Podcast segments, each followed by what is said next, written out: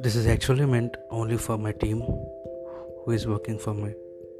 So I would like to dedicate this for my team, and I always like to motivate them with some good speeches, stories, information. Thank you.